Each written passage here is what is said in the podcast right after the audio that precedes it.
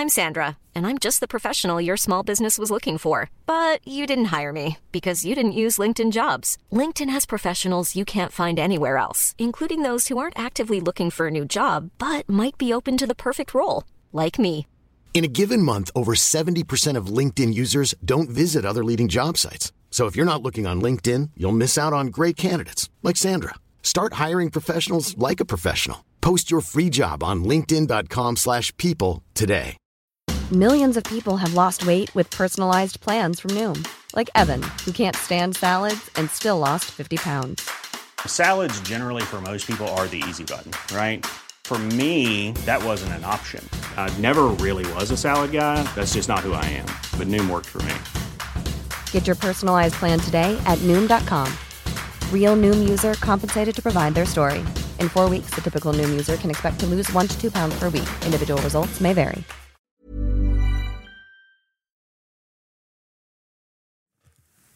خوشبختی چیه؟ از کجا میاد؟ چطور میشه به خوشبختی رسید؟ اصلا یعنی چی؟ هپینس، خوشحالی، خوشبختی یعنی چی؟ در طول تاریخ همه واقعا درباره خوشبختی حرف زدن همه ولی نتیجه چیه؟ اصلا شدنی هست؟ می‌تونه خوشبختی هدف مناسبی باشه برای ما یا نه؟ جاناتان هایت توی این کتاب رفته دنبال جواب این جور سوالا رفته حکمت های باستانی رو شخم زده و گشته و گشته و گشته. اون چی رو که پیدا کرده آورده با معیارهای علم امروز سنجیده و نتیجهش شده این کتاب فوق‌العاده‌ای که رسیده به دست ما. The Happiness Hypothesis. فرضیه خوشبختی.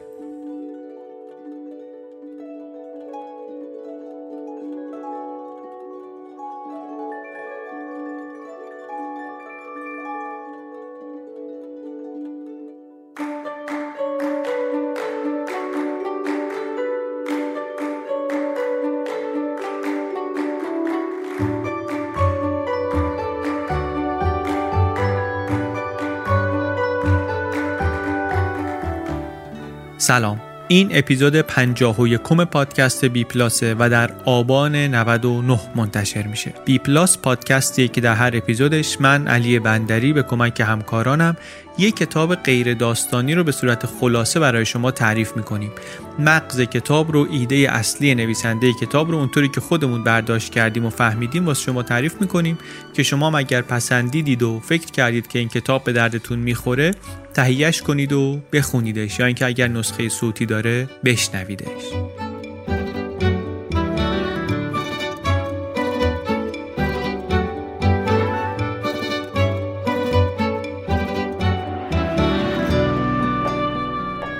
کتاب این اپیزود اسمش هست The Happiness Hypothesis. نوشته آقای جاناتان هایت. که قبلا ازش کتاب ذهن درستکار رو داشتیم The Righteous Mind رو داشتیم. اون کتاب کار کردن روی اون کتاب برای بی پلاس قد من رو بلند کرد واقعا. خیلی خیلی خوشحالم که کار کردیم اون کتاب رو. این کتابش هم همینطوره بسیار کتاب ارزشمندیه. کتاب رو که انتخاب کردیم پیشنهادش هم کردیم به نشر نوین برای ترجمه. الان ترجمه فارسیش هم منتشر شده به اسم فرضیه خوشبختی و با کد تخفیف BPLUS می‌تونید از سایت نشر نوین بخرینش. کد تخفیف B+.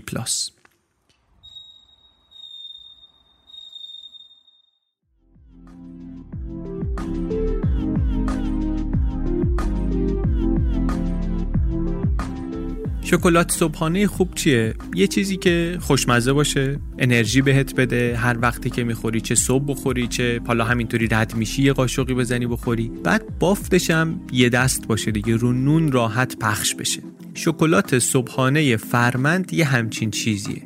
مهمترین ویژگیش اینه که خوشمزه است قشنگ طعمای مختلف هم داره فندقی داره کنجدی داره از این دورنگا داره که بچه ها خیلی دوست دارن. شکلات صبحانه تلخ هم داره که کم شیرین تره در اندازه های مختلف. شکلات صبحانه فرمند غنی شده با عشق یه چیزیه ولی که شکلات خورا می‌فهمن که چیز درستیه. چه بچه باشن چه آدم بزرگ باشن. چه نون سر میزشون نون توست باشه چه اهل بربری سنگک باشن. به شکلات صبحانه فرمند سخت میشه نگفت. اسپانسر این اپیزود بی پلاس شکلات صبحانه فرمند.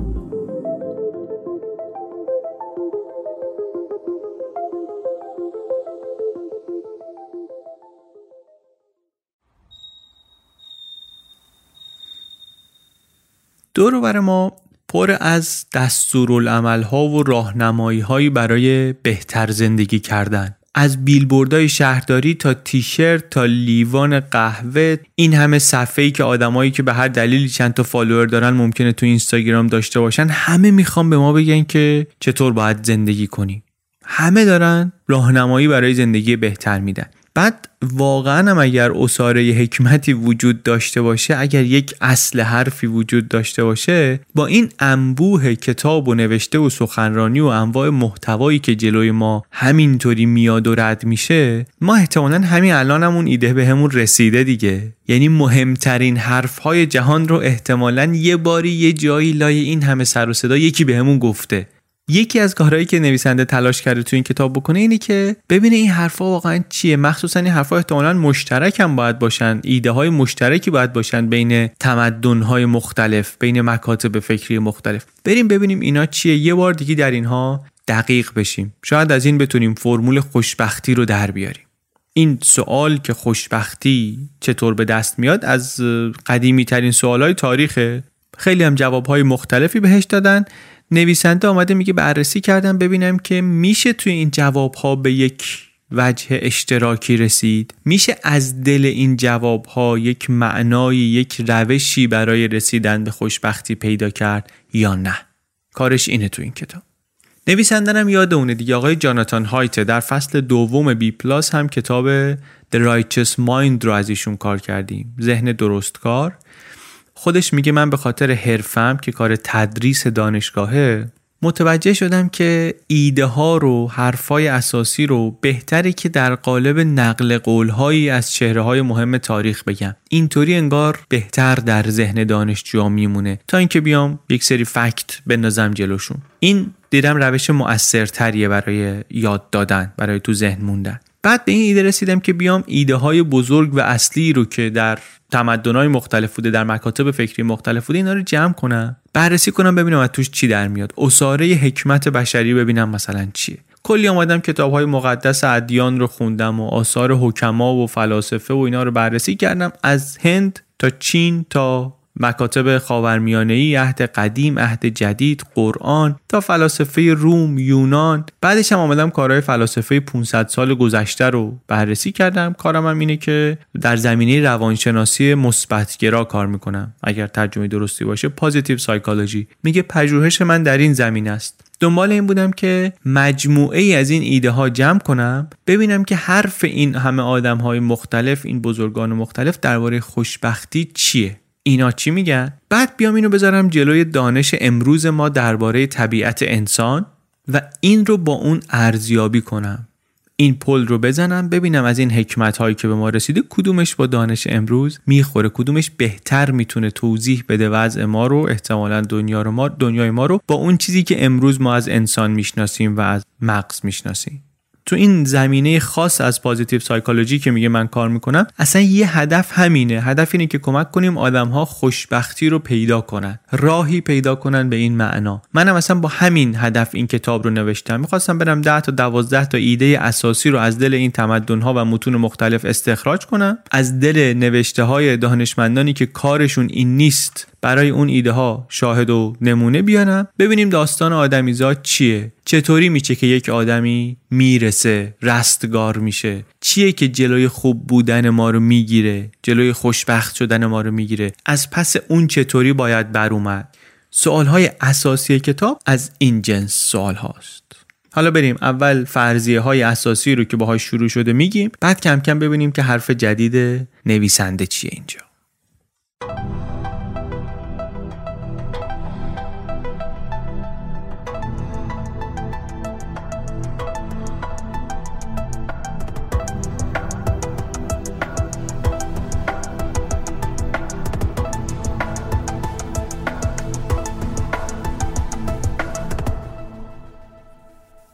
در جواب اینکه خوشبختی از کجا میاد دو تا فرضیه اساسی میگه وجود داره. یکی اینکه خوشبختی از این به دست میاد که یه چیزی رو می‌خوای و بهش می‌رسی. یعنی خوشبخت ترین آدم اینه که به همه چیزهایی که می‌خواد می‌رسه. این یه چیزیه که خب خیلی از دنیای سرمایهداری روی این بنا شده و می‌دونیم هم الان علم هم تایید می‌کنه که این خوشبختی خوشبختی با دوامی نیست. عمر این خوشحالی کوتاهه. آدما اگر که مثلا یه آدمی سطح خوشبختیش فرض کن چهاره مثلا عدد نداره این چیزها ولی فرض کن شما در سطح چهاره. بعد لاتاری می‌بره بلیت بخت آزمایی می‌بره یهو زندگیش از این رو به اون رو میشه و خب سطح خوشبختیش خیلی میره بالا مثلا از چهار ممکنه برسه به هشت.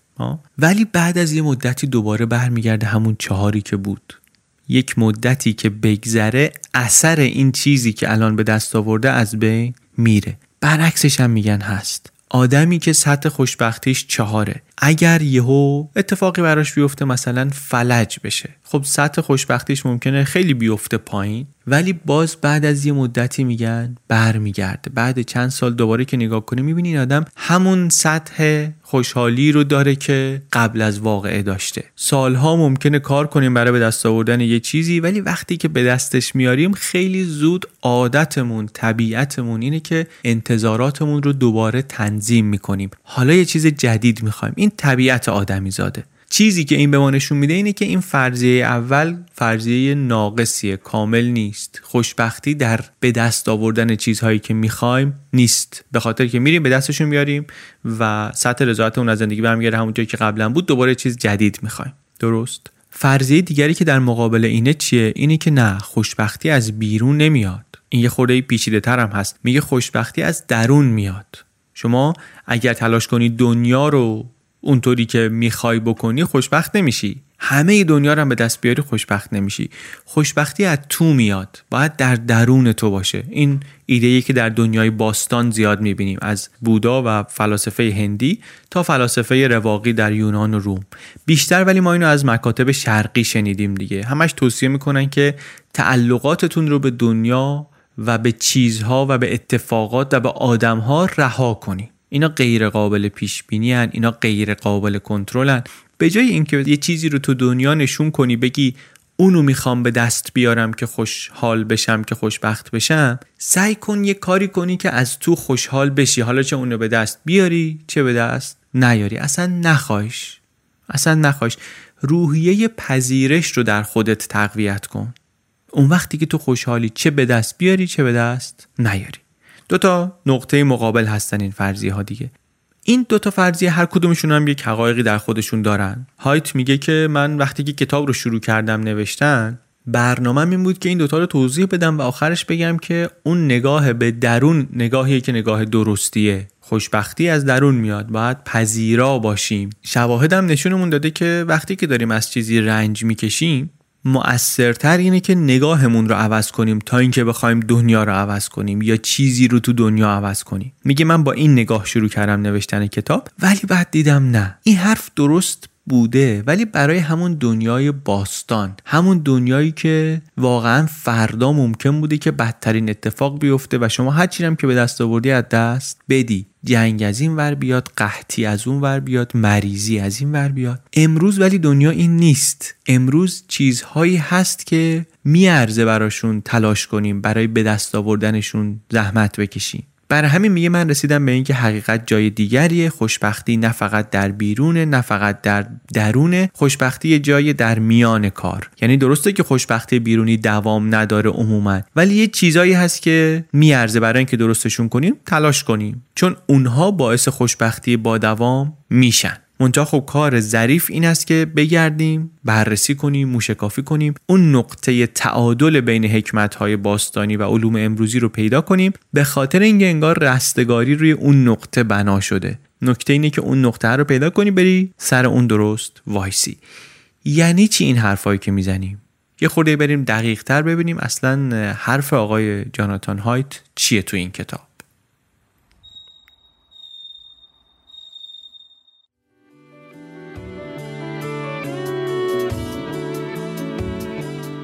اسپانسر این اپیزود بی پلاس رهنما کالجه. رهنما کالج دوره های آموزشی داره که آدما توش در شرایطی شبیه شرایط کاری زیر نظر استاد راهنما پروژه انجام میدن کار یاد می‌گیرن. خیلی هم همیشه نیروهایی که رهنما کالج آموزش دیدن خواهان داشتن در بازار کار. الان رهنما کالج دوره هاش رو آنلاین کرده هم به خاطر شرایط کرونا هم به خاطر اینکه شرایط واقعی کاری روندش به سمت آنلاین شدن و remote کار کردن و ایناست. آموزش هم اگر می‌خواد شبیه شرایط واقعی باشه اینم یه بخششه دیگه. الان تو دوره های رهنما کالج هر تیم یه منتور داره صبح به صبح جلسه و گروه ها و چنل های اسلک و خیلی شبیه فضای کار واقعی روی یک پروژه کار می‌کنن در طول دوره آخرش هم تحویل میدن میرن. خیلی مناسبه برای سازمان ها و شرکت هایی که می‌خوان نیروی با کیفیت بگیرن. یا اینکه می‌خوان نیروهاشون یه دوره با کیفیتی ببینن. الان که آنلاینه دیگه محدودیت جغرافیایی هم نداره دیگه. شما اگر برای شرکتتون سازمانتون ادارتون حتی دانشگاهتون دنبال یک دوره خوبی میگردید یا دنبال نیروهای خوبی میگردید رهنما کالج جای خوبیه برای تأمین یا رشد منابع انسانیتون. الان دوره های UI دارن به زودی digital marketing و machine learning و برنامه نویسی رو هم آنلاین می‌کنن. یه دوره تازه مدیریت منابع انسانی هم اضافه می‌کنن جای خوب و خوشنام و مطمئنی رهنما کالج برای تأمین و آموزش منابع انسانی. رهنما کالج.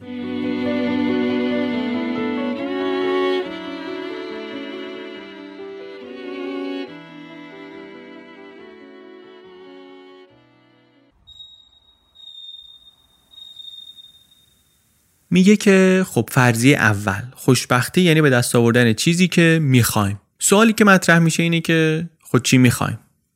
یکی از اولین چیزهایی که باید یاد بگیریم اینه که ما یک نفر نیستیم یه چیز نیستیم. هر کدوم ما یک مجموعه ای از چند بخش چند جزء متفاوت و بعضا متضاد. این رو که خوب یاد بگیریم خیلی از چیزها درباره امیالمون درباره افکارمون درباره تصمیم گرفتنمون برامون روشن میشه. بهترین راه فهمیدن این چیزها هم استعاره است. همین تشبیهاته این مفاهیم رو واقعا بدون استعاره خیلی سخته بهش فکر کردن. حتی درباره مفهوم زندگی نمیشه فکر کرد به راحتی. تا جایی که من به شما بگم که زندگی یک سفره.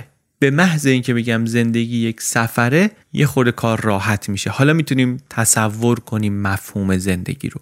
این مدل درست کردن کاریه که در طول تاریخ متفکرین داشتن می‌کردن. دست به دامن استعاره ها می‌شدن برای اینکه توضیح بدن چه خبره.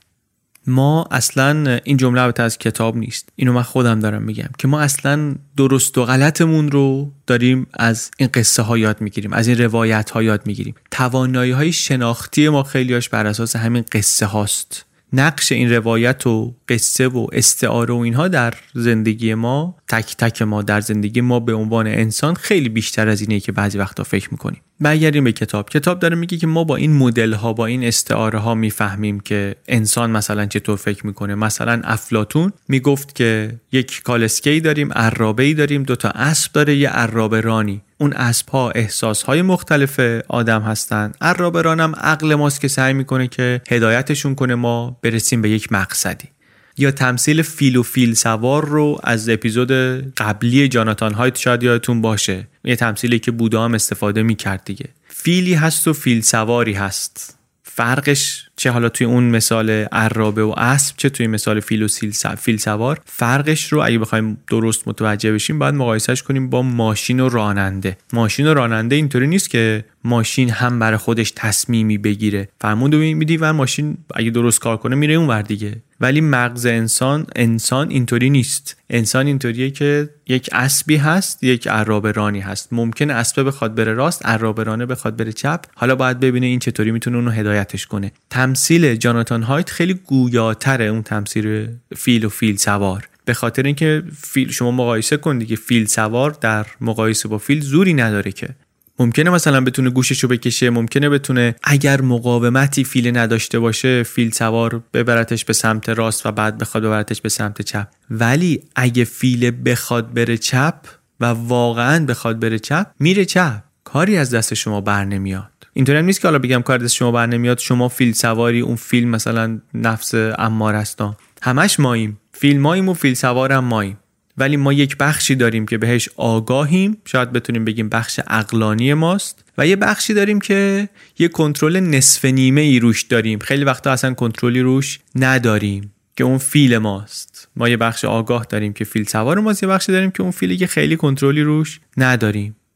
استعاره ها و مدل ها هم بیشترشون توش حیوان هست. چه حالا اونایی که زمان بودا بوده چه زمان افلاطون بوده چه جلوتره. به خاطر اینکه دور برشون حیوان می‌دیدن. توی قرن 20 ولی کم کم استعاره ها عوض شد. چون دور برمون ماشین گرفت مدل ها رو هم کم کم social scientist هم شروع کردن بر اساس ماشین درست کردن. مخصوصا توی سی چل سال آخر قرن 20 اقتصاددانا هم همینطور. کم کم همه رفتن تو این فاز که آدمیزاد منطقی رفتار می‌کنه. یه هدفی می‌گذاره اطلاعاتی جمع می‌کنه امکاناتش رو میسنجه با اینها میره به سمت اون هدف.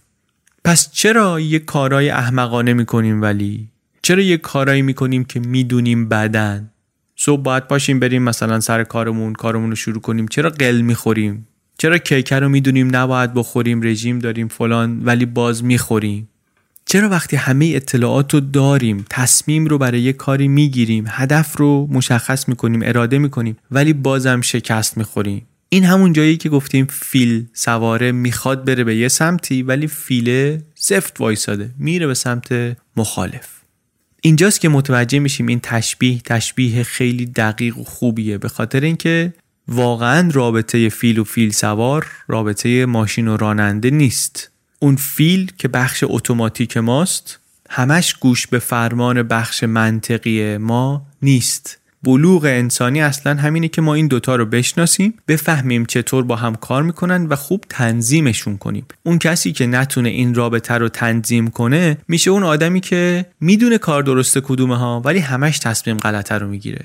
در زندگیش در رابطه هاش در خریدهاش در خوردنش در ورزش کردنش در رها کردناش در رها نکردناش کلا کارو داده دست حضرت فیل. می‌کشد هر جا که خاطر خواه اوست. این به خاطر اینه که رابطه رو نتونسته درست تنظیم کنه. پس اولین چیزی که داریم سعی می‌کنیم توی فکرمون درست کنیم اشتباهی که ممکنه از قبل توی ذهنمون باشه رو اصلاح کنیم اینه که ما یک آدم نیستیم با یک فکر. ذهن ما یک چیز نیست اصلا یه نفر نیست که بگی چرا اینطوری تصمیم گرفت؟ چرا اونجا اونطوری کرد اینجا اینطوری کرد؟ نه ذهن ما یک کمیته تشکیل شده از آدم هایی که نظراتشون بعضی وقتا متضاده. کاملا مخالف همدیگه است. ولی یه هدف مشترکی رو باید دنبال کنن.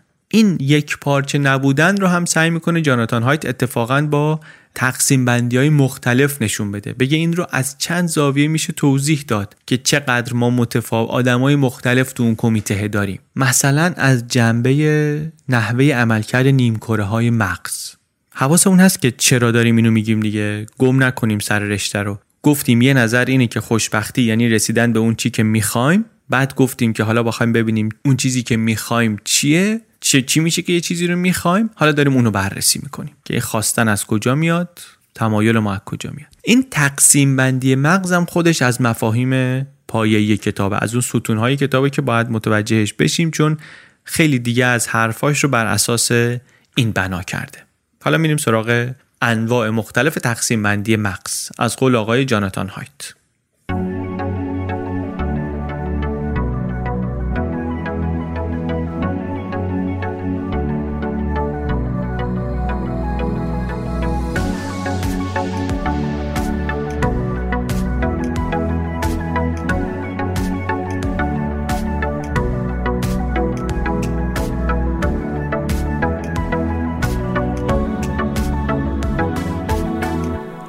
میگه که مغز رو چند جور میشه تقسیم بندی کرد.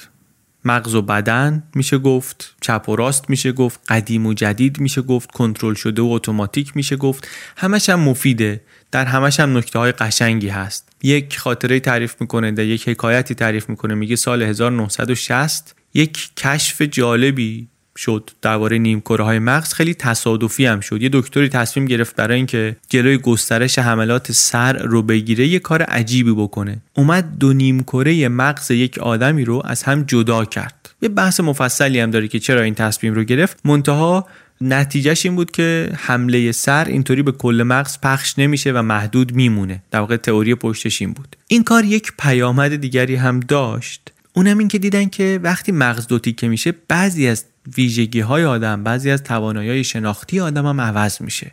نتیجه این مشاهدات اون چیزی شد که توی روانشناسی عامه و عامه پسند و بازاری الان مثلا بهش میگن مغز چپ دست و مغز راست دست و این مفاهیمی که احتمالا این طرف اون طرف زیاد دیدیم. ولی چیزی که معلوم شد این بود که این دوتا نیمکره مغز کارهای تخصصیشون از هم متفاوته. یعنی غیر دقیق و ساده بخوایم بگیم نیمکره چپ مسئول پردازش زبانه و کارهای تحلیلیه. نیمکره راست تخصصش اینه که الگوهای فضایی رو تشخیص بده. از همه مهمتر این که چهره رو تشخیص بده. یه نکته ظریفی که اینجا دیدن این بود که اگر یه تصویر رو یه طوری نشون بدن که فقط چشم راست ببینه اطلاعات میره به نیمکره چپ. اون وقت اگه از بیمار بپرسن که چی دیدی می‌تونه بگه می‌تونه بگه اینو دیدم. اما اگه تصویر رو به چشم چپ نشون بدن اطلاعاتش میره به نیمکره راست و آدم نمی‌تونه بگه که چی دیده. نمی‌تونه بگه چی دیده. به خاطر اینکه پردازش زبانی در نیمکره راست انجام نمیشه. جالبیش چیه؟ جالبیش اینه که مثلا به نیمکره راست می‌تونی فرمان بدی که بلند شو و آدم بلند میشه. بعد بهش میگن چرا بلند شدی؟ باید بگی مثلا خود چون نوشته بود بلند شدی اما یهو میگه که چون خسته شده بودم. یعنی چی؟ یعنی اینکه چون بخش زبانیش نمی‌تونه بیان کنه که دلیل بلند شدنش اون بوده خیلی سریع جای اطلاعاتی رو که نداره با یه قصه ای پر می‌کنه یه چیزی می‌سازه. میاد چرا بلند شدی؟ میگه خسته شده بودم. چون نمی‌تونه بیان کنه که بهش دستور داده شده. نکتهش چیه؟ نکته اینه که آدم رفتار خودش رو خیلی راحت و خیلی سریع توجیه می‌کنه. براش قصه در میاره. دلیل می‌سازه. این یک مثال از اینکه مغز ما سیستم تفکر و تصمیم گیری ما یک پارچه نیست. بخش های متفاوتی داره که بعضا با هم هماهنگ نیستن. یه نمونه دیگه از این. ما یک شبکه عصبی خیلی پیچیده داریم از جمله در شکممون که گاهی بهش اصلا میگن مغز دوم. این شبکه خیلی از کارهای خودکار و اتوماتیک رو کنترل می‌کنه. منتها اینطوری نیست که از مغز دستور بگیره فرمان رو منتقل کنه. گاهی هم این سیستم است که اثر می‌گذاره روی مغز اثر می‌ذاره روی نحوه فکر کردن. تو انگلیسی میگن gut feeling اونم اصطلاحیه که از همینجا میاد. یه, یه مغز دیگریه انگار نه اون مغزی که تو سرمونه. اینم باز یک توضیحیه یک مدلیه بر اینکه سیستم تفکر ما یک پارچه نیست. همش مدل های مختلف اینو داریم میگیم. یا یه جای دیگری توضیح میده نویسنده میگه اگه در یک موضوع پیچیده ای ما دقیق بشیم به استدلال های اخلاقی آدم ها می‌بینیم که راه رو فیلشون داره مشخص می‌کنه. فیل سواره نیست. فیل است که داره تصمیم می‌گیره خوب چیه بد چیه زشت چیه قشنگ چیه. فیل سوار داره یه استدلال زبانی کلامی برای اون چیزی که حس کرده گنگ حسش کرده فراهم می‌کنه. فیل رفت راست. باید توضیح بده فیل سوار که بله دیگه راست درسته. مسیر درست اصلا مسیر راسته. اینو اگه یادمون باشه توی کتاب The Righteous Mind هم توضیح داده بود و تشبیه کرده بود جاناتان هایت اونجا این رو به کار سخنگوی دولت. می‌گفت کار سخنگوی دولتی نیست که بره تصمیم درسته رو بگیره. کارش اینه که تصمیمی رو که گرفته شده بیاد بتونه خوب بفروشه بیاد بتونه خوب توجیه کنه برای مردم. بگی که این تصمیم به این دلیل درسته. حالا تصمیم جای دیگه گرفته شده. ربطش چه این حرفا به قصه خوشبختی؟ ربطش اینه که این فرضیه که خوشبختی یعنی رسیدن به اون چیزی که می‌خوایم همین قدم اولش گیر و گرفتاری داره. به خاطر اینکه ما اصلا نمی‌دونیم چی می‌خوایم. یا حتی اگر که می‌دونیم نمی‌تونیم خیلی وقتا مطمئن بشیم که چرا میخوایمش. اصلا به نفعمون هست که میخوایمش یا نه؟ فیلمونه که میخوادش یا فیل سوار است که میخوادش. پس حرف چی شد؟ حرف این شد که مغز ما یک مجموعه کلی های مختلف داره کنفدراسیونی از های متفاوت ولی بیشتر ما حواسمون به یکیش هست به اون بخش آگاهش هست که خودش رو بیان می‌کنه چون فقط این بخش کوچیک conscious verbal thinking ش رو می‌تونیم ببینیم وانمود می‌کنیم که بقیش اصلا نیست. و وقتی یه کاری از همون سر می‌زنه که با این بخش نمی‌خونه وقتی یه وسوسه میاد سراغمون وقتی یه آرزویی می‌زنه بیرون یه میلی یه هوسی می‌زنه از یه جایی بیرون میگیم اه این از کجا اومد؟ بعد فکر می‌کنیم که ما باید با اون امیال بجنگیم. ما یه کسی هستیم بیرون اون امیال باید با اونها بجنگیم. در حالی که اونم یه بخشی از ماست. فیل ماییم و فیل سوارم ماییم. و اگر می‌خوایم کنترل زندگیمون رو بگیریم دستمون باید یاد بگیریم با فیله چطور باید رفتار کنیم. با فیله باید چه کار بکنیم. وگرنه دیدیم دیگه حتی مثلا پاپ سایکولوژی هم که یه وقتهایی ممکنه روی آدمایی جواب بده باز بعد یه مدتی ممکنه فیل بکشتشون تو اون چاهی که قبلا بودن. یه نفری ممکنه خیلی تراپی هم بره بعد از یه مدتی برگرده دوباره تو همون چاهی که قبلا بود. یه نفر ممکنه خیلی ارادش رو قوی کنه برای ورزش برای رژیم برای ترک یه عادت بد برای ایجاد یه عادت خوب و بعد از یه مدتی دوباره سر بخوره برگرده همون جایی که قبلش بود. یک مشکل بزرگ تو اینجور مواقع جاناتان هایت میگه این است که به فیل کم توجهی کردید و حواسمون نبوده که اگر می‌خوایم یه کاری درست بشه فقط اون فیل سوار رو قانع کنیم کافی نیست. فیل باید یاد بگیره یا قانع بشه که همراهمون باشه. وگرنه کار از پیش نمیره. تازه اینکه بفهمیم چی می‌خوایم و چی نمی‌خوایم حتی اینم همه مسئله ما رو حل نمی‌کنه. یه اشاره کردیم به دوام نداشتن احساس خوشبختی و خوشحالی. اینو احتمالا تجربه کردین. مثلا شما داری روی یه چیزی کار می‌کنی که خیلی وقت تو گرفته. مثلا یه پایان نامه دانشگاهی یه پروژه‌ای در کار در زندگی شخصی یه تعمیراتی داری یه جایی می‌کنی و همش میگی که اینو که تموم کنم دیگه تمومه. یا ممکنه فکر کنی اینو تموم کنم دیگه حال می‌کنم همش. یا مثلا میگی اینو تموم کنم یک ماه دیگه خوشم یک ماه خوش و خورم ولی واقعیت اینه که فردای اون روزی که پروژه رو تحویل میدی پایان رو تحویل میدی دفاع می‌کنی ساخت خونت رو می‌سازی تموم می‌کنی فرداش آره آره خوشی. ولی پس فرداش انگار واقعا نه دفاعی در کار بوده نه پروژه‌ای در کار بوده نه خونه‌ای در کار بوده. نه حس خوشحالی پایان کاری هست نه حس موفقیتی هست. همه چی دوباره عادی میشه. یا کنار آمدن ما با سوگ با غم از دست دادن عزیزانمون. شرایط زندگی عوض میشه. ولی بعد از اینکه اثر ناگهانیش اثر کوتاه مدتش از بین رفت سطح متوسط خوشحالی و خوشبختی تغییر چشمگیر و پایداری نمی‌کنه. یه نکته ای البته هست. بخش عمده ای از لذتی که ما تجربه می‌کنیم از رسیدن به هدف نیست از دنبال هدف رفتنه. این pre-goal attainment effect این احساس مثبت قبل از به هدف رسیدن خیلی حرف درستیه خیلی واقعیه. این که میگن مقصد همون مسیره خیلی واقعا حرف درستیه. درسته که جاهای خیلی چیپی ممکنه شنیده باشیم و دیده باشیم و شاید دهن آدمای کلاهبردارم ممکنه شنیده باشیم. ولی حرف حرف درستیه. نویسنده میگه اصلا اصل پیشرفت همینه. موضوع خیلی مهمی هم هست. یه آقایی هست به نام میهای چیکسنت میهای. امیدوارم که یک روزی هم به ایشون بپردازیم. این طرف و اون طرف توی خیلی از کتابا و سخنرانی و مصاحبه ها ایدش رو و اسمش رو میشنوم. خودم تا حالا چیزی ازش نخوندم البته. ایشون یکی از بنیانگذاران روانشناسی مثبت گراست positive psychology متوجه شده ایشون که دو جور لذت هست برای آدما لذت فیزیکی و جسمانی هست ولی لذت فیزیکی و جسمانی رو نمی‌تونی شما همه روز ببری. لذت فیزیکی بنا به طبیعتش آدم رو سیر می‌کنه سیراب میشه آدم ازش. کشف بزرگی که ایشون کرده یک مفهومیه به نام فلو قرقگی مثلا میشه گفت. خیلی هم امروز اومده توی روانشناسی بازاری این مفهوم. خیلی کتابای دوزاری و سخنرانای از این انگیزشی و اینا خیلی ازش حرف می‌زنن. ولی باز دوباره حرفی که اساس حرفش درست افتاده دست آدم ناباب و نااهل. حرفش چیه؟ حرفش اینه که یک احساسی هست یک حالی هست که آدما حتی بیشتر از لذت جسمانی به اون علاقمند میشن. و اون مال وقتیه که توی یه کاری خیلی غرق میشیم در یه حدی که نه اونقدر فشار بیاره که له بشی و نه اونقدر شل باشه که حوصلت سر خوابت ببره. به چالشت می‌کشه. ولی نه یه طوری که فردا دیگه از درد نتونی ورزش کنی پس فردا هم نتونی از جات تکون بخوری.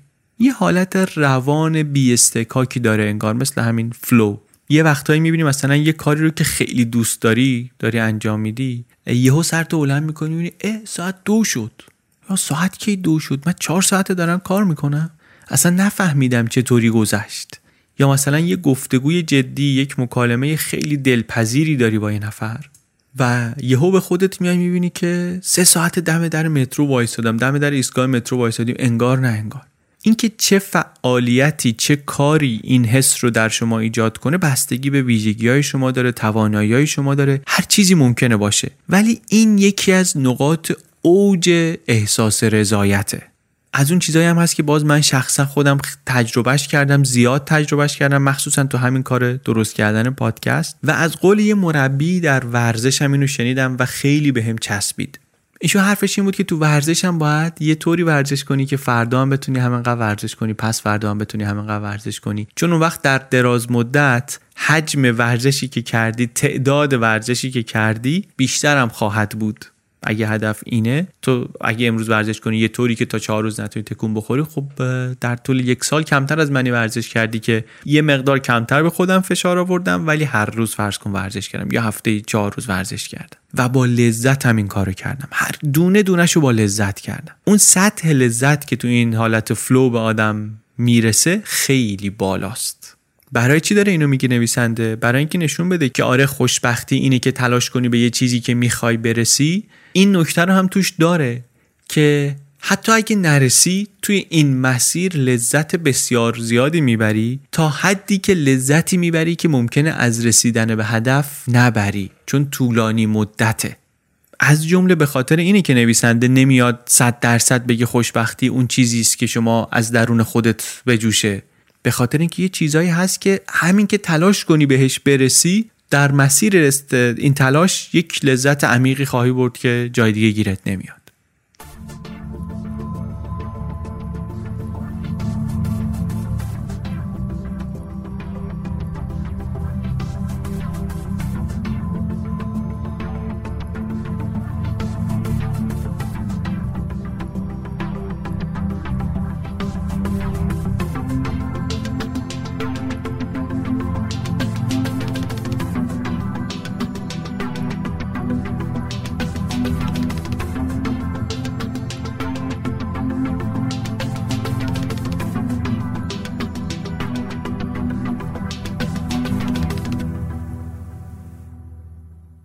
درباره اون نگاه اول به خوشبختی صحبت کردیم. حالا یه خودم درباره اون فرضیه دوم صحبت کنی. فرضیه‌ای که میگه که دنیا اون چیزیه که تو می‌بینی پس اگر شما بتونی ذهنیت تو اصلاح کنی خوشبخت میشی. خوشبختی از درون باید بیاد. حرف تازه هم نیست گفتیم بودا هم میگه از متفکران و فیلسوفان و مکاتب بزرگ دیگری هم نقل می‌کنه این رو. تو روانشناسی پاپ هم اینو زیاد می‌بینیم دیگه. اصلا هسته مرکزی روانشناسی پاپ همینه که ذهنیت آدم رو عوض کنه.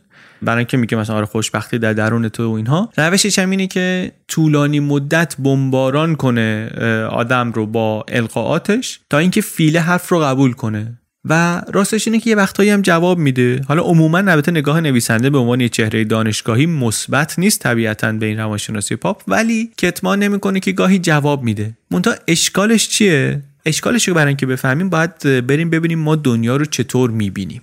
نویسنده میگه که ساده بخوایم بگیم حیوان ها یک مثبت سنجی دارن یه لایکومیتر دارن. یعنی یه تیکه غذا رو گاز می‌زنن اگه مزش خوب بود ادامه میدن اگه خوب نبود می‌کشن کنار. خیلی سر راستم هست. فیلم همینطوری تصمیم می‌گیره و عمل می‌کنه. در انسانم این سیستم هست ولی نتایجش گاهی عجیبه. یعنی چی؟ مثلا مثلا. میگه یه آزمایشیه. روی مانیتور یه سری کلمه های نشونت میدن. اگر کلمه به نظرت مثبت باشه میگن آبی رو بزن. اگه منفی بود قرمز رو بزن. گل مثبت آبی رو می‌زنی. خشم به نظرت منفی قرمز رو می‌زنی. بعد اندازه می‌گیرن که چقدر طول کشیده بین زمانی که شما اینو دیدی و دکمه رو فشار دادی. یعنی تصمیم گیری و قضاوتت چقدر طول کشیده. گاهی وقتا این تصمیم گیری بیش از حد معمول طول می‌کشه. چرا؟ چون بدون اینکه شما خبر داشته باشی قبل از اینکه کلمه ها رو نشون بدن یه کلمه دیگری هم برقی آوردن رو مانیتور انداختن و برداشتن. انقدر سریع که شما خداگاه متوجهش نمیشی. منتها کلمه ای که مثلا بار منفی داره. حالا اگه اینو دیده باشی کلمه بعدیه که مثبت باشه یه خورده بیشتر طول می‌کشه تا شما تصمیم بگیری. چون انگار بیشتر طول می‌کشه که ذهنیتت رو عوض کنی. یعنی چیزهای بسیار ظریف و نادیدنی هستند که روی تصمیمات ما اثر می‌گذارن. مثل چی؟ مثل اینکه ما هر جا اسم خودمون رو بشنویم انگار یه جرقه مثبت تو ذهنمون زده میشه. خوشمون میاد اسم خودمون رو بشنویم. میگم واسه همین زن و شوهرها احتمالش زیاده که اسماشون به هم مربوط باشه یا به هم شبیه باشه. یا از اون عجیبتر نویسنده میگه احتمالش زیاده که کسی که اسمش لاوریه بره lawyer بشه یا لورنسه بره lawyer بشه وکیل بشه. یعنی یه چیزهایی بدون اینکه ما بدونیم روی احساسمون و روی فکر کردنمون رو تصمیم گرفتنمون اثر می‌ذارن. یا چیز دیگری که همه تجربه کردیم احتمالا اینه که ما نسبت به چیزهای منفی حساس تریم خبر منفی خبر ناراحت کننده بیشتر تو ذهنمون میبونه تا خبر خوب.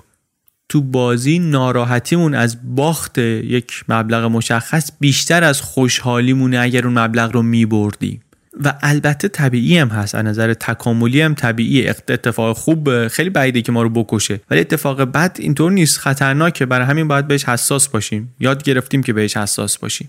یعنی چی این حرفا؟ یعنی اینکه به این راحتی نیست که بگیم عوض کنیم خودمون رو همه چی رو خوب ببینیم. ریشه زیست شناسی دارن خیلی از این خصلت های روانشناسی ما. تقریبا همشون نویسنده میگه ریشه های زیست شناختی دارن.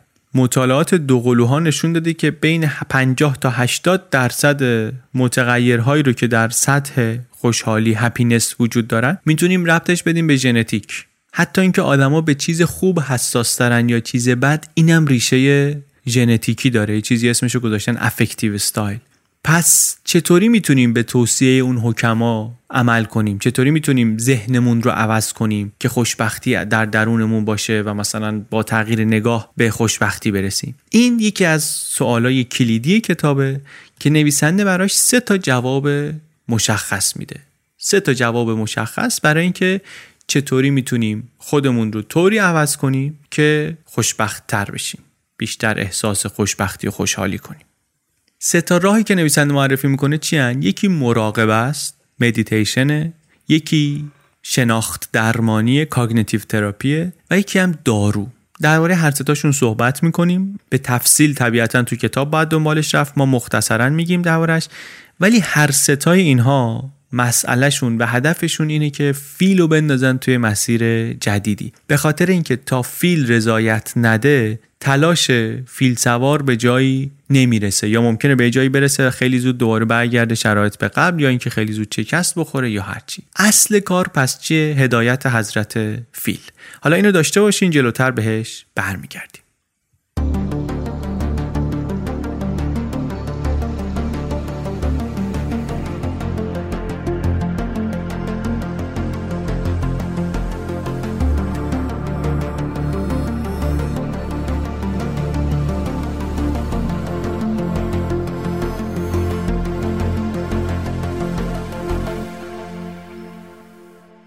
یه موضوع دیگری که کتاب دوارش زیاد حرف می‌زنه اینه که ما موجودات اجتماعی هستیم. وقتی هم که به سخنان این حکما و رهبران معنوی و اینها نگاه می‌کنیم یکی از چیزهایی که خیلی روش تاکید دارن رعایت مقابله به مثل نیکی متقابله. قانون طلایی اخلاق هم بهش میگن دیگه. طوری با بقیه رفتار کن که دوست داری با تو رفتار کنن. آنچه برای خود نمیپسندی برای دیگران هم نپسند. از یک مفسر بزرگ یهودی میگه که اصلا تمام تورات همین یه جمله است. بقیه تورات شرح و تفسیر همین جمله است. در روایت اسلامی هم خب شبیه این رو زیاد شنیدیم در احادیث و روایت ها و اینا.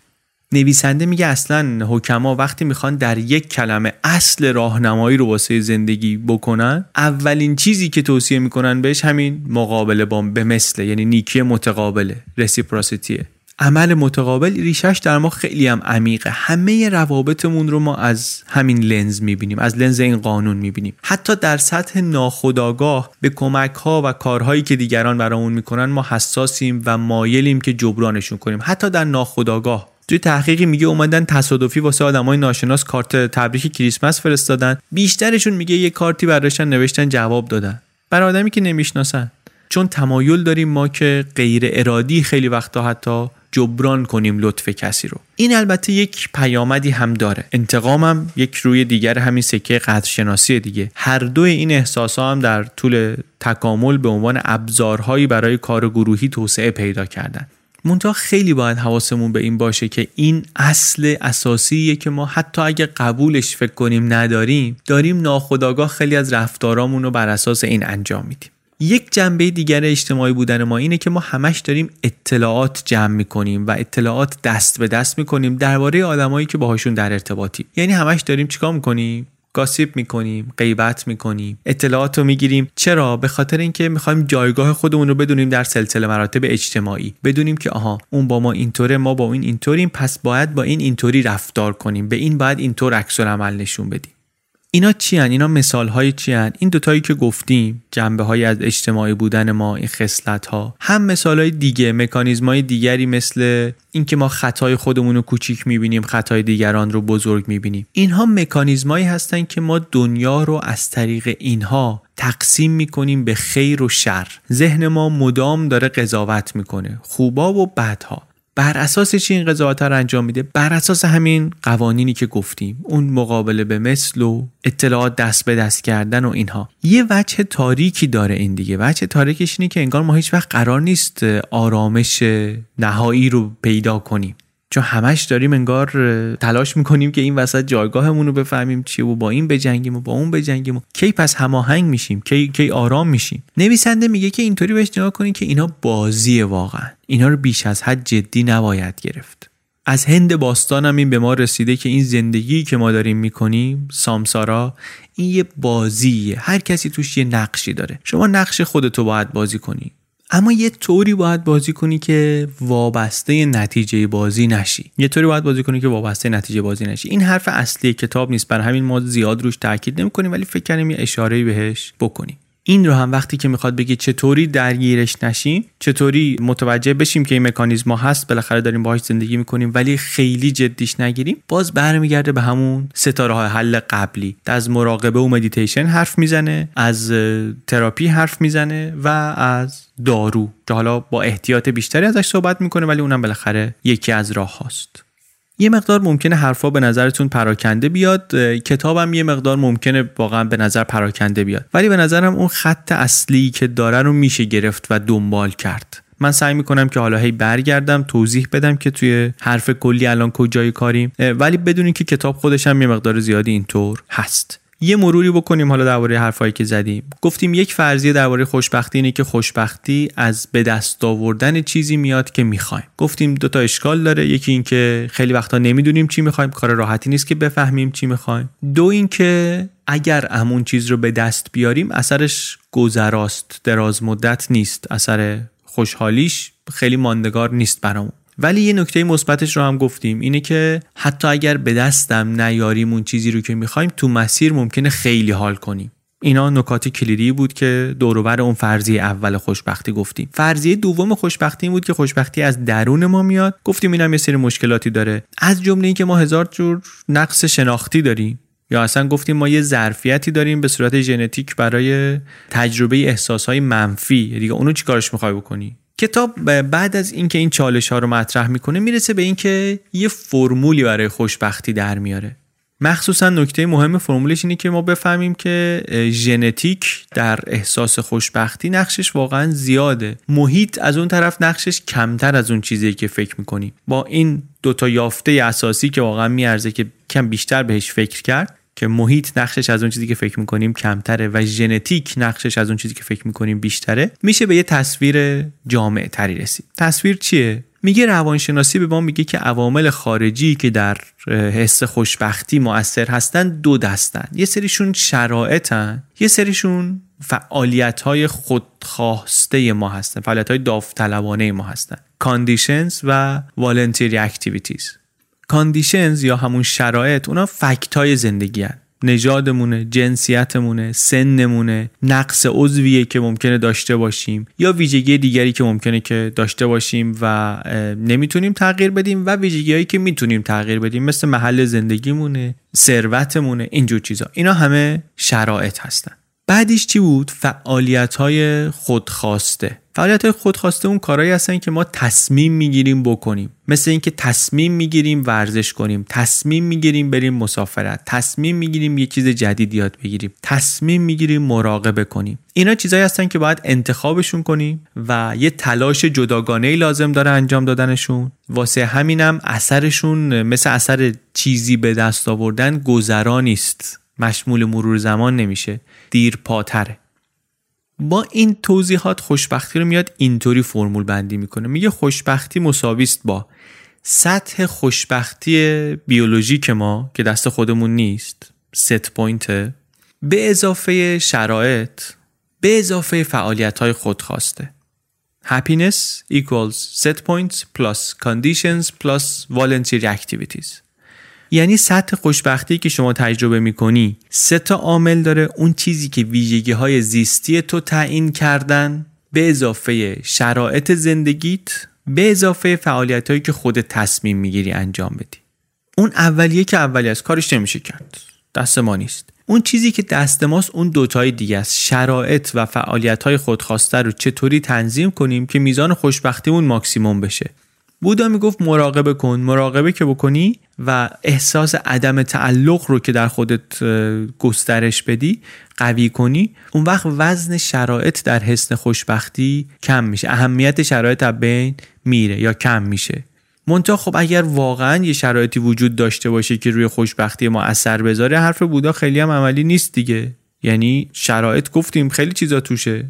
و اینطوری که ما داریم از دنیا می‌بینیم در شرایط چیزهایی هست که واقعا تاثیر می‌ذاره روی سطح خوشبختی آدم. واسه همین باید دید حالا بجز مراقبه و بجز این تقویت احساس عدم تعلق دیگه چه کارهایی هست؟ چه کارهای خودخواسته ای هست که می‌تونه سطح خوشبختی ما رو ببره بالا؟ دو تا چیز رو مثال می‌زنه در دسته شرایط. میگه اینا میارزن که ما برای بهبودشون تلاش کنیم. یکی عشق روابط عاطفیه یکی هم کاره. درباره عشق درباره روابط عاطفی میگه تعداد و قدرت روابط یک آدم تقریبا از هر عامل دیگری مهمتره. روابط خوب با اعضای خانواده با دوستان با همکارا باعث خوشبختی میشه و البته از اون طرف آدمایی هم که احساس خوشبختی دارن روابط بهتری درست می‌کنن. تنش در رابطه یه چیزی که هیچ وقت بهش عادت نمی‌کنی. واقعا اثرش مشمول مرور زمان نمیشه. فرسوده می‌کنه آدم رو ولی آدم بهش عادت نمی‌کنه. هر روز بهت آسیب می‌زنه. حتی روزایی که اون آدمی رو که باهاش رابطه بد داری نمی‌بینی. حتی اون روزها هم اذیتت می‌کنه.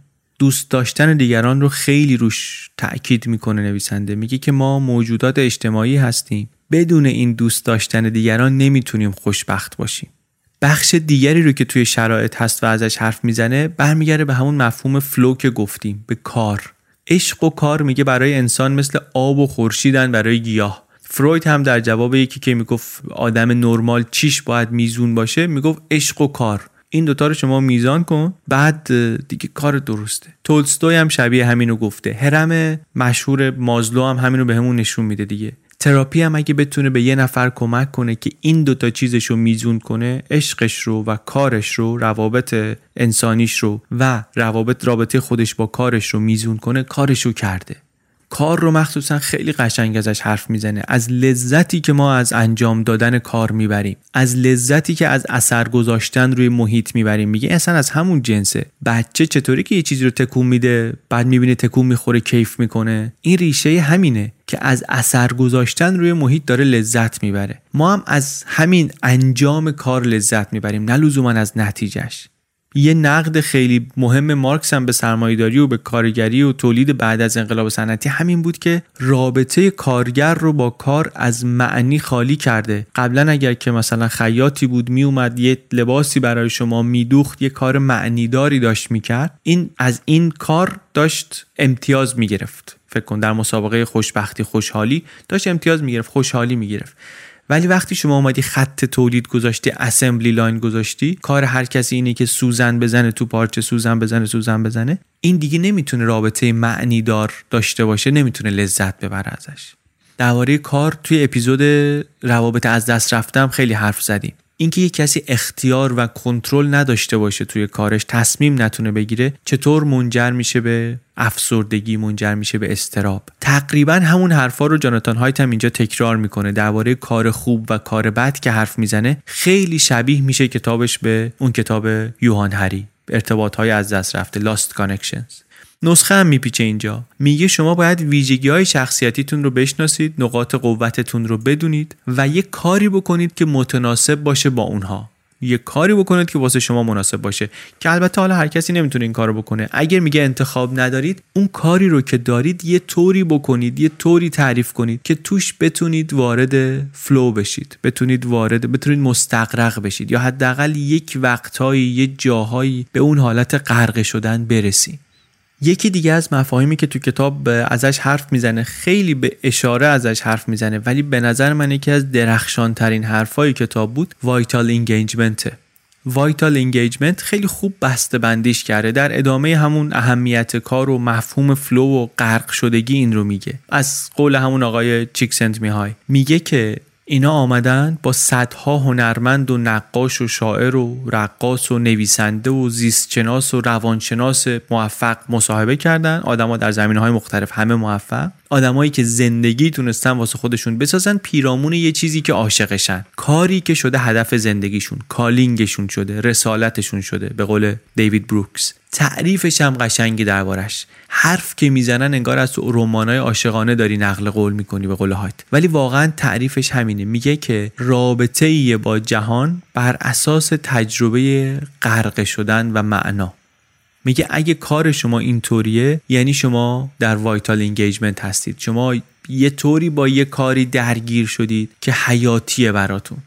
vital engagement داشتن در آدم نیست. اینطور نیست که یه آدمی اینطور خودش رو درگیر کار بکنه که غرق بشه توش و اینطور ازش لذت ببره انرژی زندگی بگیره. تو اون کاره هم نیست که بگی مثلا نجاری یه طوریه که آدم رو سعادتمند می‌کنه. نه. در رابطه بین آدم و کاره. برای من ممکنه این کار باشه برای شما ممکنه کار دیگری باشه. ولی اگر بشه اگر توی یه کاری باشه که به شما بخوره و شما بتونی توش اینطوری درگیر بشی راه زیادی از خوشبختی رو رفتی.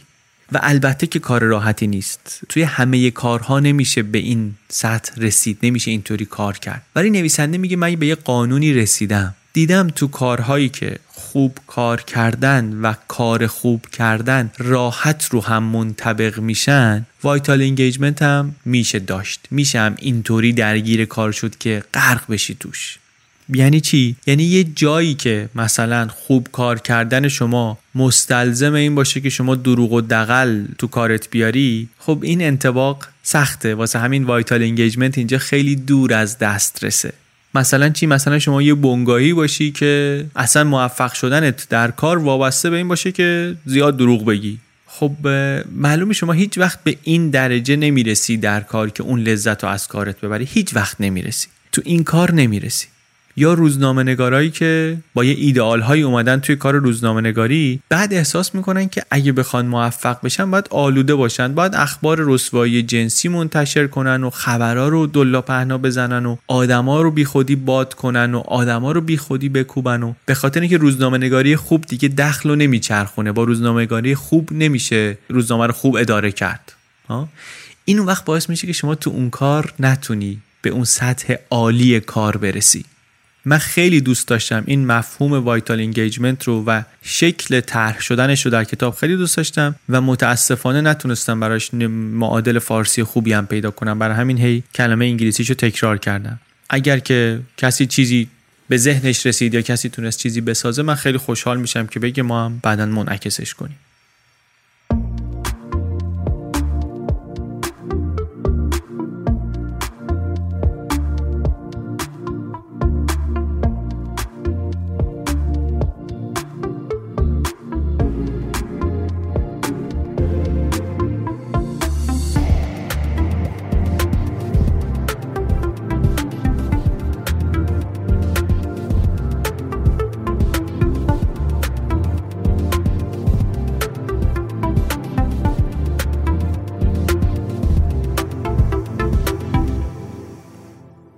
برگردیم دوباره به همون فرمول خوشبختی. گفتیم که میگه خوشبختی مساویه با سطح خوشبختی بیولوژیک شما چیزایی که نمی‌تونی تغییرش بدی به اضافه شرایط شما به اضافه فعالیت هایی که شما تصمیم می‌گیری انجام بدی. در اون فعالیت هایی که تصمیم می‌گیری انجام بدی یکیشو گفتیم که میگه مراقبه. خیلی هم مراقبه رو هم خیلی قشنگ معرفی می‌کنه. میگه فکر کن که یه بگن یه قرصی هست که روزی یه بار باید بخوری این استراب رو کاهش میده احساس رضایت رو می‌بره بالا. می‌خوری؟ بعد اگه بهت بگن این قرصه کلی عوارض جانبی داره که اونا هم همش مثبتن. اعتماد به نفس تو زیاد می‌کنه احساس همدردی تو زیاد می‌کنه همدلی تو زیاد می‌کنه اعتمادت رو زیاد می‌کنه حتی حافظه رو ممکنه بهتر کنه اینا. بعد بگن که قرص کاملا طبیعی هم هست. بعد بگن کاملا هم مجانیه. بازم نمی‌خوری؟ میگه این قرصه هست اسمش هم هست مدیتیشن مراقبه. این رو هم سنت های فکری و ادیان مختلف به کرات کشفش کردن. هر کس به نوع خودش و به شکل های مختلفی هم اینو آوردن در مناسکشون گنجوندن. چیزی که توی همه این روش ها مشترکه اینه که شما تلاش کنی توجهت رو به شکل غیر تحلیلی متمرکز کنی. خیلی هم به نظر راحت میاد دیگه. آروم میشینی روی تنفست تمرکز می‌کنی یا روی یک کلمه یا روی یک تصویری و اجازه نمیدی که هیچ کلمه یا ایده یا تصویر دیگری وارد خداگاهی شما بشه. منتها کار سختی. اولش بسیار سخته. خیلی هفته های اولش شکست می‌خورن و نمی‌تونن ادامه بدن. پس می‌زنه این آدما رو. هدفش این است که روندهای فکری خودکار رو تغییر بدیم. یعنی فیل سوار رو بزنیم کنار مستقیما دسترسی پیدا کنیم به فیل. درباره مراقبه هم واقعا حرفاش خیلی تشویق کننده و قانع کننده است. حالا اونو پیشنهاد می‌کنم که توی کتاب بیشترش رو ببینید. درباره cognitive therapy شناخت درمانی هم همینطور. میگه که اگر مراقبه بتونیم مثلا بگیم راه حل شرقیه برای مسائل زندگی شناخت درمانی جواب غربیه. یک جعبه ابزاری واسه تعمیرات. شروعش هم برمیگرده به دهه 60 میلادی. یک روانشناسی به نام ارون بک آمد بررسی کرد آدمایی رو که دچار افسردگی بودن. سعی کرد الگوهای فکریشون رو در بیاره ببینه چه روندهای فکری توی ذهنشون هست. بعد بهشون میگفتش که مثلا مراقب فکراتون باشید. این الگوهای فکری رو هر جایی دیدین مچ خودتون رو بگیرین. بعدا این کم کم تکامل پیدا کرد و شد اون چیزی که الان بهش میگیم شناخت درمانی شناسایی و تغییر تدریجی الگوهای فکری. به جای اینکه با فیل بحث کنی سعی کنی مغلوبش کنی بتونی دستآموزش کنی. تربیتش کنی. همونطوری که سگ و تربیت می‌کنی حیوان تربیت می‌کنی فیلر هم باش همین کارو بکنی. میگه نویسنده که ما گفتیم که یه چیزایی رو شهودی بهش می‌رسیم احساس می‌کنیم بعد براشون دلیل می‌سازیم. دلیل نمیتراشیم واقعا می‌سازیم. اون احساس کار فیل است. دلیل کار فیل سواره. شناخت درمانی کارش اینه که فیله رو تربیت کنه. مثلا میگن در یک آدم افسرده یک باور سگانه ای هست که من خوب نیستم دنیای من جای تیره و تاریه و امیدی هم به آینده نیست. ذهن آدم درگیر افسردگی مدام در حال ساختن یک استدلال های جمع کردن شواهدیه که این باورهاش رو تایید کنن. چرخه عوامل هم هی تکرار میشن. شناخت درمانی یک کاری که می‌تونه بکنه اینه که این سیکله رو بشکنه و جواب میده به خاطر اینکه به فیل سوار یاد میده که فیلش رو چطوری تربیت کنه و کم کم اون باورهای زیرساخت تغییر می‌کنن. البته توضیح هم میده که شناخت درمانی من نمیگم که تنها روش درمانیه که مؤثره و جواب میده. میگه بیشتر روش های روان درمانی تا حدی جواب میدن. حتی بعضی از مطالعه ها میگن که همه روش ها به یک اندازه خوب کار می‌کنن. منتها در نهایت مسئله مسئله سازگاری این که چه آدمی با کدوم روش بهتر جواب می‌گیره یا کدوم مسائل کدوم اختلالات با کدوم روش بهتر حل میشن. یه تقسیم بندی خیلی کلی می‌کنه که اصلا دقیق نیست ولی میگه که در یک نمای کلی نه نه اینکه مثلا واقعا در آثار همه متفکران و اینها ولی در یک نمای کلی به نظر می‌رسه که تفکر شرقی بیشتر تاکیدش روی پذیرشه تفکر غربی روی فردگرایی و توجه به هدفه. منتها میگه که هر دوتا روی کرد مفیدن و هر کدومشون یه کارکردهایی دارن. یعنی چی کارکردهایی دارن؟ یعنی اینکه لازمه خوشبختی هم تلاش برای تغییر خودمونه هم تلاش برای ایجاد تغییر در دنیا. هم باید برای رسیدن به هدف تلاش کرد هم باید با دیگران سازگار شد. آدم های مختلف در زمان های متفاوت از زندگیشون با یک کدوم از این روی کرده ممکنه نتیجه بهتری بگیرن. ولی حرف نویسنده اینه که ما نمی‌تونیم یه مقصد رو انتخاب کنیم و مستقیم بریم اون تو. اصلا فیل اینطوری کار نمی‌کنه. فیل سوار اینطور اختیاری نداره اینطور قدرتی نداره. ما باید بریم از بزرگترین ایده هایی که بشریت بهشون رسیده استفاده کنیم و سعی کنیم با اینها فیلمون رو تربیت کنیم محدودیت هامون رو بشناسیم و اینطوری بتونیم خردمندانه زندگی کنیم خوشبخت زندگی کنیم. تئوری خوشبختی رو میگه نه اینکه نشه تو دو جمله گفت میشه گفت ولی با اونطوری گفتنش چیزی گیرمون نمیاد. وقتی چیزی دستمون رو می‌گیره که دل بدیم بهش فکر کنیم باهاش باهاش وقت بگذرونیم سعی کنیم بهترش کنیم سوال کنیم ازش وصلش کنیم به زندگیمون. واسه همین منم دعوت می‌کنم شما رو که این اپیزود رو یک مقدمه ای ببینید برای خوندن کتاب. نه به خاطر اینکه همه مطالب کتاب رو نمیشه توی اپیزود گفت. نه به این خاطر که این حرف حرفیه که بیش از این یک ساعتی که ما توی اپیزود می‌تونیم ازش حرف بزنیم باید باهاش وقت بگذرونیم. اتفاقا خوبه که این کتاب طولانیه رو بخونیم به خاطر اینکه باعث میشه این مطلب تو ذهن ما بیش از یک ساعت و یک روز و دو روز بمونه و خیس بخوره. بیشتر باهاش مشغولیم بیشتر باهاش کشتی می‌گیریم. در نهایت این کتاب قرار کمکمون کنه که بیشتر احساس خوشحالی کنیم بیشتر احساس خوشبختی کنیم. کمک می‌کنه راهش رو پیدا کنیم در واقع و از جای جالبی هم میاد از آدم جالبی هم داره میاد.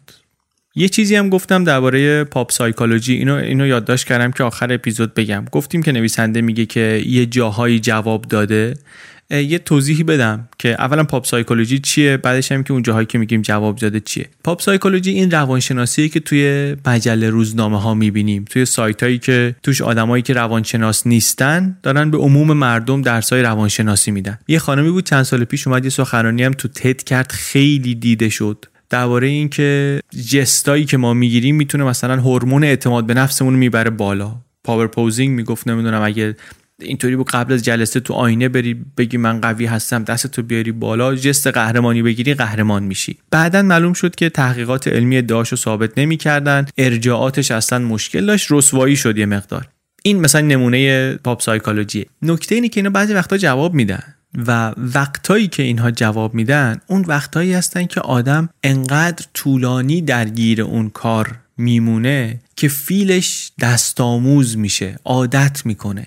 این عادت کردن یکی از کلیدای کاره دونستن کافی نیست. اینکه ما این کتاب رو بخونیم و مثلا دانشش رو گرفتیم این کافی نیست. تو خیلی از چیزا ما کتابه رو که می‌خونیم واقعا برامون کافی نیست. احتیاج داریم که چون کتابه برای تجهیز کردن فیل سواره فیل سوار یاد گرفت دونست اطلاعات رو به دست آورد و منطقش هم درست شد. ولی فیله وقتی که آموزش نگرفته وقتی تربیت نشده اون بر اساس impulse عمل می‌کنه دیگه.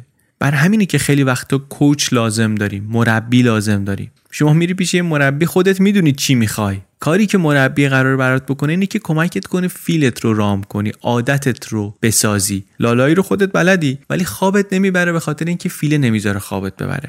حالا مربی بهت کمک می‌کنه که رابطت رو با اون فیل درست کنی.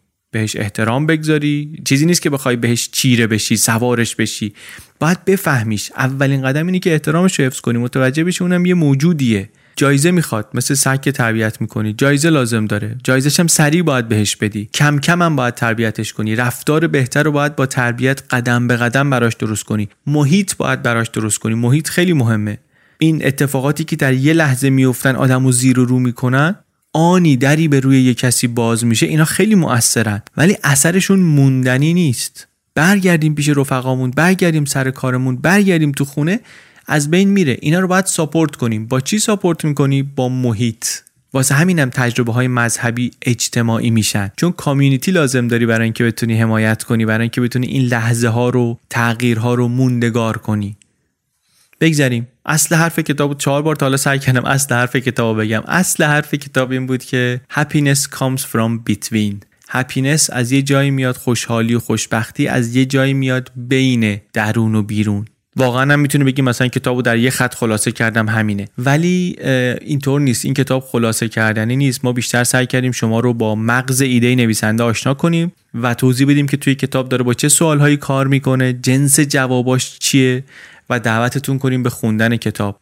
من این کتاب رو پارسال از همسرم هدیه گرفتم. بعد کتاب می‌دونستم کتاب خوبیه نویسنده رو میشناختم ولی کتاب طرح جلد غلط اندازی داره. نسخه انگلیسیش یه طرح لبخند داره smiley داره روش. اسمش هم که Happiness Hypothesis ممکنه که واقعا این کتاب خیلی بازاری باشه. خیلی مطمئن نبودم ازش.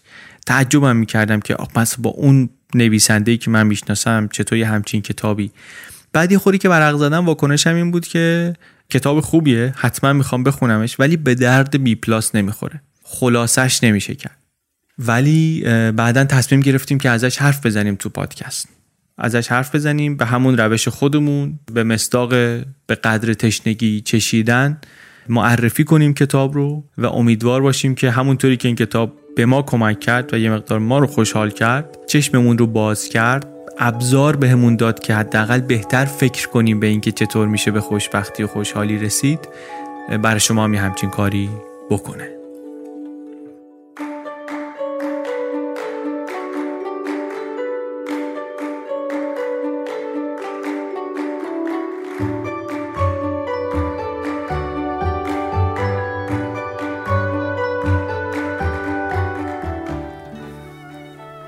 چیزی که شنیدین اپیزود 51 پادکست بی پلاس بود. این اپیزود بی پلاس رو من علی بندری به کمک عباس سیدین و امید صدیق فر درست کردیم. موسیقی این اپیزود هم کار پیمان عربزاد است.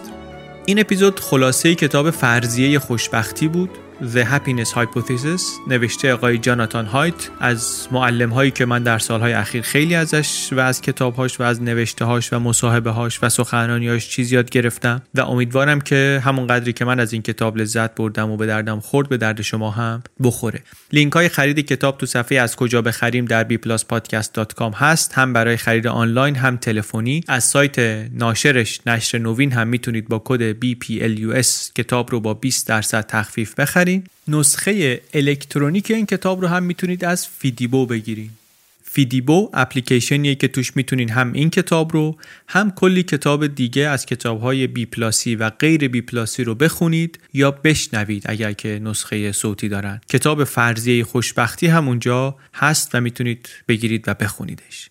Bpluspodcast.com رو که ببینین الان ما یک لینک جدید هم توش گذاشتیم به عنوان مرچندایز بی پلاس در مرچندایز ما آمدیم یک سری چیزهایی طراحی کردیم. تو همین تیم پادکست خودمون تولیدشون کردیم. به بهترین شکلی که می‌تونستیم با بالاترین کیفیتی که می‌تونستیم و گذاشتیم اونجا که شما هم بتونید داشته باشیدشون. برای الان سال 99 دو تا طرح تیشرت یه دونه کیف پارچه‌ای چند طرح نشان کتابه یک چیزهایی که هر وقت استفادهشون می‌کنیم یا میبینیمشون یاد بی پلاس بیفتیم و یاد چیزهایی که در بی پلاس دنبالشون هستیم. کنجکاو بودن خوب گوش کردن چیز خوب یاد گرفتن این تیشرت ها و کیف پارچه ای و اینا هم کمک می‌کنن که ماها که این چیزا برامون مهمه همدیگر رو پیدا کنیم. همین که بتونیم با کسانی که بی پلاس رو نمی‌شناسند راحت تر سر حرف رو باز کنیم. به جز اینکه میشنویم و می‌خونیم و می‌بینیم حرفای بی پلاس رو در اینترنت در دنیای واقعی هم بتونیم بهش وصل بشیم و بهش نزدیک بشیم. طرحهایی که الان توی سایت هست merchandise بی پلاس در سال 99 تعدادش هم محدوده. اینها رو با این طرح دیگه تولید نمی کنیم اگر که میخواینشون وقتش الانه. توی اینستاگرام و اینا هم حالا لینکش و عکسش و اینها رو می‌گذاریم. دمتون گرم که با بقیه از بی پلاس حرف می‌زنید صحبت می‌کنید. خیلی ممنون که پادکست رو میشنوید. خیلی ممنون که کتاب پیشنهاد می‌کنید و بسیار بسیار ممنون از شما که پشتیبان مالی پادکست بی پلاس هستین. ممنون از اسپانسرهای این اپیزود فرمند و رهنما کالج و ممنون از نشر نوین و فیدیبو که در این اپیزود کنار ما بودن. ما یک چهارشنبه در میون خلاصه کتاب تعریف می‌کنیم در بی پلاس از پادکست های چنل بی.